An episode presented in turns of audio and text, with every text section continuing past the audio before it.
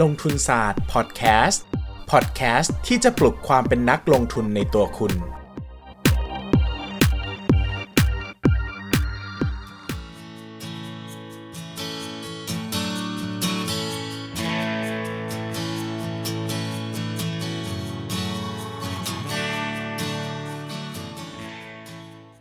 สวัสดีครับ ยินดีต้อนรับเข้าสู่รายการลงทุนศาสตร์พอดแคสต์รายการที่จะชวนทุกคนมาพัฒนาความรู้ด้านการเงินและการลงทุนไปด้วยกัน ตั้งแต่เปิดปีใหม่มานะครับ topic ที่น่าจะเป็นเรื่องใหญ่ที่สุดในโลกใบนี้นะครับ ก็น่าจะเป็นเรื่องของการที่ผู้นำสหรัฐนะครับโดนัลด์ทรัมป์ประธานาธิบดีสหรัฐนะครับ ได้ สั่งการลอบสังหารผู้นำทางทหารระดับสูงของประเทศอิหร่านนะครับ ความจริงจะมีข่าวไฟป่าของออสเตรเลียด้วยนะครับ แต่อันนั้นมันสืบเนื่องมายาวนานแล้วนะครับ ประเด็นที่ใหม่และร้อนแรงมากๆนะครับ ก็เป็นเรื่องของความแตกหักนะครับ ระหว่างอิหร่านและสหรัฐอเมริกานะครับ ซึ่งในปัจจุบันเนี่ยก็สถานการณ์ก็เริ่มรุนแรงขึ้นเรื่อยๆนะครับ ฝั่งอิรักก็ให้ทหารจาก สหรัฐอเมริกาเนี่ยออกจากประเทศแล้วนะครับ อาจจะเป็นความกังวลเรื่องจะเกิดสงครามตัวแทนขึ้นที่อิรักนะครับ ซึ่งปัญหาความขัดแย้งระหว่างสหรัฐอเมริกากับอิหร่านก็เรียกได้ว่าปะทุได้ค่อนข้างรุนแรงนะครับ แล้วก็กลายเป็นชนวนที่หลายคนคิดว่าอาจจะนำไปสู่สงครามโลกครั้งที่ 3 ก็ได้นะครับ หลายคนเริ่มพูดถึงสงครามโลกกันมากขึ้นนะครับ แล้วก็การกระทำของสหรัฐในครั้งนี้นะครับ จะนำไปสู่ความวุ่นวายใน ประเทศฝั่งตะวันออกกลางที่มากขึ้นนะครับ หลังจากที่สหรัฐดูพยายามจะลดบทบาทลงมาเรื่อยๆนะครับ หลังจากที่กลุ่ม ISIS เนี่ยก็ได้สลายตัวไปนะครับ แต่ก็การที่กลับไปทะเลาะกับอิหร่านอีกครั้งหนึ่งแบบนี้นะครับ อย่างจริงจังนะครับ ก็อาจจะนำไปสู่การที่สหรัฐอเมริกาจะเข้าไปมีอิทธิพลในฝั่งตะวันออกกลางอีกครั้งนะครับ คราวนี้นะครับแน่นอนว่าสงครามเนี่ยมันไม่ใช่เรื่องที่ดีหรอกนะครับ มันก็เป็นเรื่องที่ทำลาย ชีวิตนะครับทำลายทรัพย์สินทำลายเสรีภาพนะครับทำลายอะไรมากมายไว้ข้างหลังนะครับ แต่สิ่งหนึ่งที่เราในฐานะนักลงทุนคนหนึ่งควรจะต้องรู้นะครับ ก็คือหากเกิดสงครามโลกขึ้นมาจริง ๆ นะครับ เราในฐานะนักลงทุนคนหนึ่งเนี่ย ควรจะทำอะไรบ้างนะครับ จะจัดการกับพอร์ตการลงทุนของตัวเองอย่างไร ให้ตัวเองยังอยู่รอดได้ต่อไปนะครับ วันนี้ก็เลยนำหลัก 3 ข้อมาฝากไว้ด้วยกันนะครับ คิดว่าน่าจะเป็นประโยชน์แล้วก็ให้แนวคิดนะครับ อย่างนี้นะครับคือผมไม่ได้บอกว่าสงครามโลกจะเกิดขึ้น หรือว่าสงครามโลกจะเกิดขึ้นแล้วส่งผลต่อตลาดหุ้นนะครับ หลายครั้งสงครามใหญ่ ๆ ในโลกที่เกิดขึ้นเนี่ยอาจจะไม่ส่งผลกระทบต่อตลาดหุ้นไทยเลยก็ได้นะครับ แต่สิ่งที่ผมอยากจะนำมาเล่าให้ฟังก็เพื่อ ที่ว่านะครับการที่เราเข้าใจวิธีการที่จะรับมือกับปัญหาเนี่ยจะทำให้เราสามารถอยู่กับปัญหาได้ดีมากขึ้นนะครับ เราจะวิตกกังวลน้อยลงนะครับ เราจะเครียดเรื่องภาวะสงครามเหล่านี้น้อยลง อาจจะนิดหน่อยนะครับ เพราะว่าเราเข้าใจว่าถ้าเกิดขึ้นมาจริง ๆ เราจะทำอะไรต่อไปนะครับ การรับมือกับตลาดหุ้นในภาวะสงครามนะครับ เริ่มที่ข้อแรกนะครับ ข้อแรกก็คือสิ่งที่ดีที่สุดนะครับก็คือการ ออกจากสินทรัพย์เสี่ยงนะครับ แล้วก็เข้ามาสู่สินทรัพย์ปลอดภัยสูงนะครับ กลุ่มที่แนะนำก็คือเงินฝากธนาคารดอกเบี้ยสูงนะครับ กับตราสารหนี้ อันนี้ก็จะชัดเจนมากเลยว่าถ้าสถานการณ์ในโลกนะครับ ไม่ปลอดภัยนะครับ การลงทุนในฟิกซ์อินคัมหรือว่า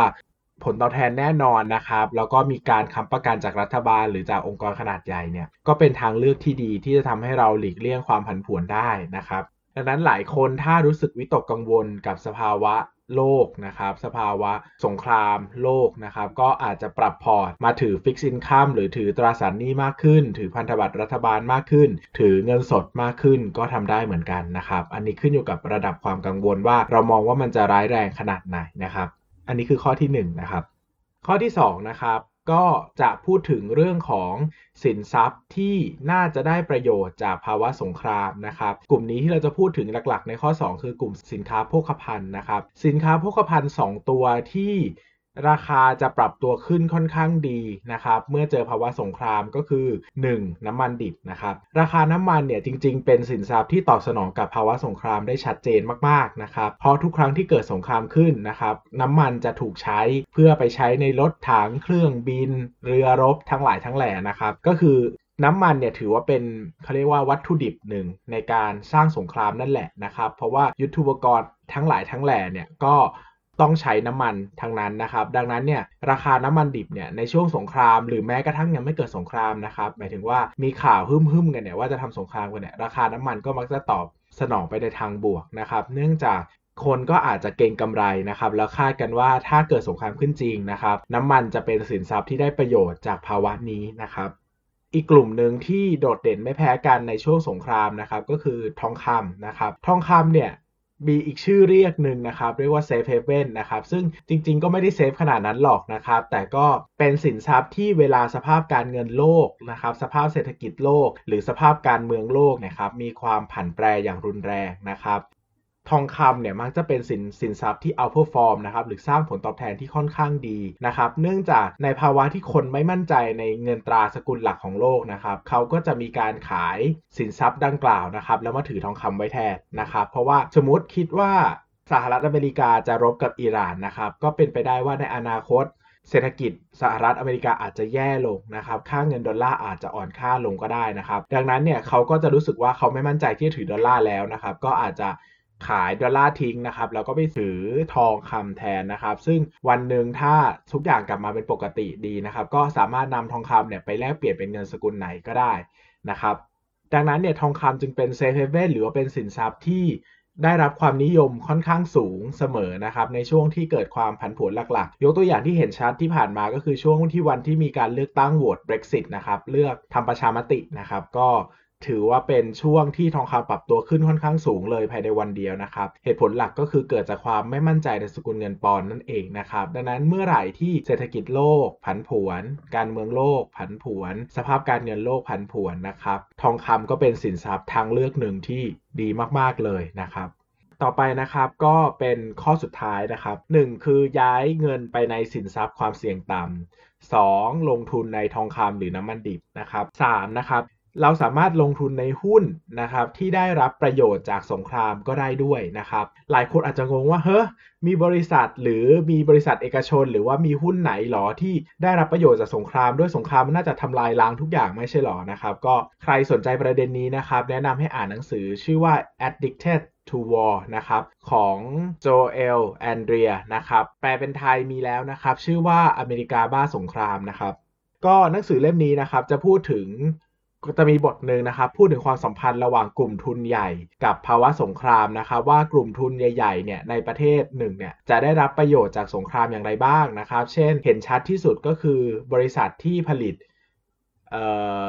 ผลิตยุทธปกรณ์ทั้งหลายนะครับ ผลิตเครื่องบินรบนะครับ ซึ่งในอเมริกานะครับ เอาหุ้นที่โดดเด่นที่สุดเอ่อ market share เป็นอันดับ 2 นะครับ แต่หุ้นที่รู้จักอะหลายคนรู้จักมากที่สุดก็คือ Boeing นะครับ Boeing เนี่ยก็ ต่ก่อนก็โตมาจากช่วงสงครามเยอะนะครับ เพราะว่าเป็นผู้ผลิตเครื่องบินรบให้กับประเทศสหรัฐอเมริกานะครับ ผลิตให้กับกระทรวงกลาโหมนะครับ ก็มีความสัมพันธ์ทางการค้าอันดีซึ่งกันและกันนะครับ นอกจากนั้นนะครับหลายประเทศนะครับ ก็ที่แพ้สงครามนะครับ ก็จะต้องสูญเสียอะไรบางอย่าง เช่น สูญเสียการทำสัมปทานนะครับ ให้บริษัทหลายบริษัทของสหรัฐอเมริกาเข้าไปตั้งสัมปทานนะครับ หรือไปตั้งธุรกิจที่นู่นนะครับ ดังนั้นเนี่ยถ้าเรา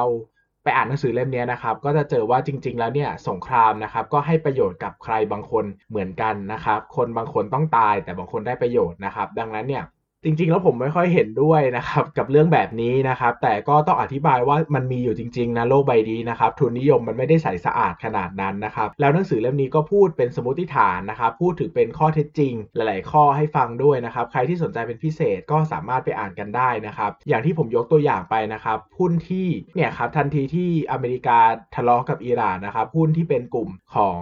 ที่ได้รับประโยชน์จากภาวะสงครามนะครับหุ้นผลิตอาวุธทั้งหลายก็ราคาหุ้นก็ดีดตัวต้อนรับข่าวทันทีนะครับ ยกตัวอย่างตัวที่ชัดที่สุดก็คือ Boeing นะครับ หลายคนก็อาจจะไปลองศึกษาดูได้นะครับ ว่า Boeing เกี่ยวกับภาวะสงครามยังไงนะครับ ผลิตอะไรที่เป็นยุทโธปกรณ์บ้างนะครับ สรุปนะครับ ถ้าเกิดสงครามโลกครั้งที่ 3 ลงทุนอย่างไรดีนะครับคำตอบก็คือ ผมไม่อยากให้เราเก็งกำไรจากภาวะสงครามนะครับ อย่าไปคิดว่ามันจะลงหรือจะขึ้นนะครับ ให้มองตามความเหมาะสมในการรับความเสี่ยงมากกว่านะครับ ถ้าเราคิดว่าเรารับความเสี่ยงไม่ได้ก็ปรับพอร์ต นะครับถ้าคิดว่าจะผ่านมันไปได้นะครับ ก็อาจจะเลือกลงทุนจากสินทรัพย์ที่มี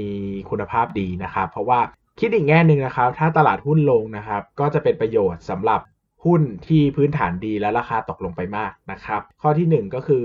ให้ปรับพอร์ตนะครับไปสินทรัพย์ความเสี่ยงต่ำนะครับ ข้อที่ 2 ลงทุนในสินค้าโภคภัณฑ์ที่ได้รับประโยชน์จากภาวะสงครามนะครับ ได้แก่น้ำมันดิบและทองคำนะครับ 3 ก็คือเลือกลงทุนในหุ้นที่ได้รับประโยชน์จากภาวะสงครามนะครับ ซึ่งก็ ถ้าใครคิดว่าเหมาะกับตัวเองก็ทำได้นะครับ แต่ผมรู้สึกว่าผมไม่ค่อยบายไอเดียกับเรื่องนี้เท่าไหร่นะครับ แต่ก็ถือว่ามาคุยกันเป็นความรู้แล้วกันนะครับ ใครอยากเข้าใจเรื่องกลุ่มทุนกับสงครามมากขึ้นนะครับ ก็หนังสือแนะนำก็คือ Addicted to War นะครับ มีแปลไทยแล้วนะครับ ชื่อว่าอเมริกาบ้าสงครามนะครับ วันนี้จบเนื้อหาแล้วนะครับ ขอเลือกคำถามขึ้นมาถามสักอันหนึ่งแล้วกันนะครับ โอเค อยากให้ช่วยแนะนำวิธีการลงทุนในหุ้นต่างประเทศหน่อยครับ โอเค เดี๋ยวอีกสัก2 episode จะมีมาเต็มๆเรื่องเลยนะครับ ก็เดี๋ยวรอฟังกันได้นะครับทำไมบาทจึงแข็งนะครับ มาจากสูตรคำนวณตัวเลขไหนบ้างนะครับ จึงคำนวณได้เลข 29ถึง30 ออกมานะครับคำตอบก็คือบาทมันไม่ได้มาจากการคำนวณนะครับ มันมาจากตลาดการซื้อขายสกุลเงินจริง ๆ นะครับ ว่ามีคนยอมจะซื้อจะขายที่เท่าไหร่นะครับ ก็จะเหมือน ตลาดประมูลนะครับว่าเราจะประมูล 1 ดอลลาร์ที่กี่บาทนะครับ ดังนั้นถ้าคนซื้อเงินไหลเข้าประเทศไทยเยอะๆ คนซื้อเงินบาทเยอะๆนะครับ ค่าเงินบาทก็จะแข็ง แต่ถ้าเงินไหลออกเยอะๆนะครับ คนขายเงินบาทเยอะๆนะครับ ค่าเงินบาทก็จะอ่อนนะครับ ดังนั้นเนี่ยอัตราแลกเปลี่ยนเงินบาทเนี่ยไม่ได้มาจากการคำนวณนะครับ มาจากการซื้อขายจริงนะครับ เพราะว่าประเทศไทยเนี่ยเราปล่อยปล่อยอัตราแลกเปลี่ยนเสรีนะครับ เราไม่ได้ตึงค่าเงินบาทไว้นะครับ ประมาณนี้นะ น่าจะได้ครบถ้วนกระบวนความสำหรับวันนี้นะครับ ก็ขอบคุณทุกคนมากนะครับที่อยู่ฟังกันมานะครับ แล้วก็อย่าลืมกดไลค์กดแชร์ถ้าชอบเนื้อหานะครับ แล้วอย่าลืมกด subscribe ในช่องทาง podcast player ที่คุณใช้นะครับ YouTube ด้วยนะครับ ครั้งหน้าจะกลับมาด้วยเรื่องไหนนะครับ ก็อย่าลืมมาฟังกันหรือว่าอยากฟังเรื่องไหนเป็นพิเศษนะครับ ก็อย่าลืมเมนทิ้งไว้นะครับ ก็จะได้จัดให้ตามความชอบเลย วันนี้ขอบคุณมากครับ